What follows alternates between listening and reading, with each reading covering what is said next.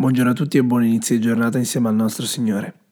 Oggi, martedì 7 dicembre, vorrei condividere con voi una riflessione di cui il titolo è Diverso.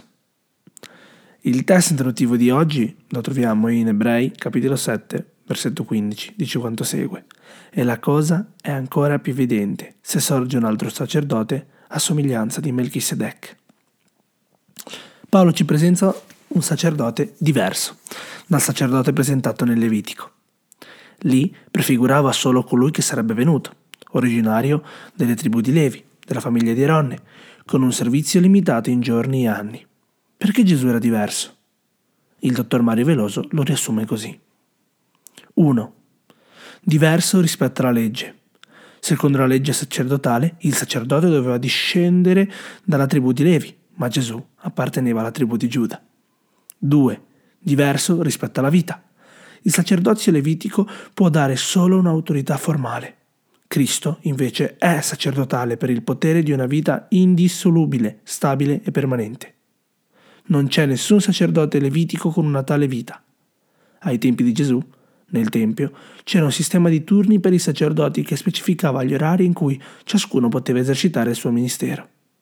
Il sacerdozio di Cristo non ha limiti. 3 diverso rispetto al tempo. Egli è un sacerdote per sempre. Tutti i sacerdoti levitici morirono. Anche il sistema sacerdotale aaronico finì. Tuttavia, Cristo attualmente intercede per i peccatori nel santuario celeste. 4. Di- diverso per quanto riguarda il giuramento. Gli altri sacerdoti non furono fatti sacerdoti con giuramento, ma in questo caso Dio stesso giurò di dare sicurezza alla promessa. Questo giuramento dà base al sacerdozio del figlio in contrasto con la base legale del sacerdozio levitico. 5. Diverso perché è la garanzia di una nuova alleanza. Ebrei 7, 22 e 23 dice quanto segue. Perciò Gesù è reso garante di un'alleanza migliore. E gli altri sacerdoti divennero molti, perché a causa della morte non potevano continuare. Ma quest'uomo, poiché rimane per sempre, ha un sacerdozio immutabile.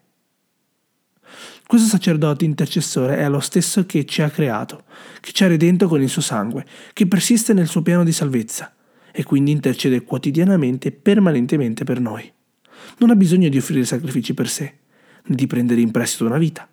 Ha una vita propria e l'ha data per noi. Un miscredente finse di prendere in giro una donna credente alla quale fece una domanda. Cosa significa per te essere salvato? Lei rispose con fiducia. Per me significa che Gesù si mette le mie scarpe e io le sue. Gesù si è messo al nostro posto, essendo il nostro sacrificio, la nostra offerta e il nostro sacerdote. È morto la nostra morte affinché noi potessimo vivere la sua vita. Ha messo le nostre scarpe perché noi potessimo indossare le sue scarpe. Amen.